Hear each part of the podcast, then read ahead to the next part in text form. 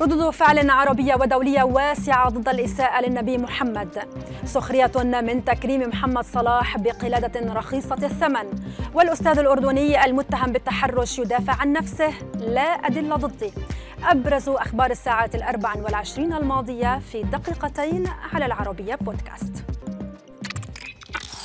بعدما أطلق مسؤولون في الحزب الحاكم في الهند تصريحات مسيئة للرسول الكريم أعربت دول عربية وإسلامية عن إدانتها واستنكارها لهذه التصريحات فيما تصدر هاشتاج إلا رسول الله يا مودي منصات مواقع التواصل.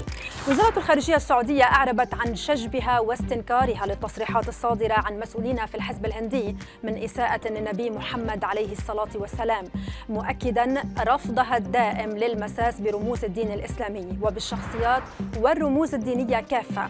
فيما أعلن الحزب الذي يتزعمه رئيس الوزراء ناريندرا مودي أعلن إيقاف الناطق باسم الحزب ومسؤول آخر بعدما أثارت تصريحاتهما غضبا واسعا. ضجة واسعة على ال social media أحدثتها الجماهير المصرية بسبب تكريم السلطات الرياضية للاعب محمد صلاح والذي اعتبره الكثيرون بأنه لا يليق بإنجازات النجم الدولي والجوائز التي فاز بها. وزير الرياضة المصري كرم نجم ليفربول قبل مباراة منتخب مصر ضد غينيا. كرمه بقلادة فرعونية ودرع كريستال منقوش عليه عبارة سنبقى دائما فخورين بك لكن مشجعين قالوا إن هذه القلادة يبلغ ثمنها 27 جنيها مصريا أي نحو دولار ونصف فقط وهو مبلغ بسيط مقارنة بقيمة الجوائز التي حصل عليها مؤخرا فيما قال آخرون إن تصميم الدرع الكريستال مسروق. لا تزال قضية ما يعرف بمتحرش التكنو تتصدر حديث مواقع التواصل في الأردن.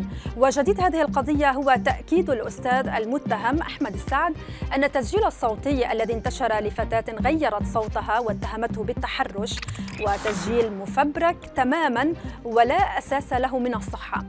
السعد الذي يعمل في جامعة العلوم والتكنولوجيا أوضح لقناة العربية أنه تعرض لهجمة شرسة بدأت يوم الجمعة الماضي وشملت طلابا وحسابات وهمية. واعتبر أن كل ما قدم ضده من اتهامات هي مغرضة فيما طالب كثيرون عبر هاشتاج متحرش التكنو بضرورة معاقبة المتحرش حال تأكيد الواقعة وثبوت صحتها فعلاً. على خلفية نشر مقطعي فيديو تشهيريين في موقع يوتيوب التابع لشركة جوجل أمرت محكمة أسترالية الشركة بدفع 515 ألف دولار أمريكي لمصلحة نائب رئيس الوزراء السابق في ولاية نيو ساوث ويلز جون باريلارو.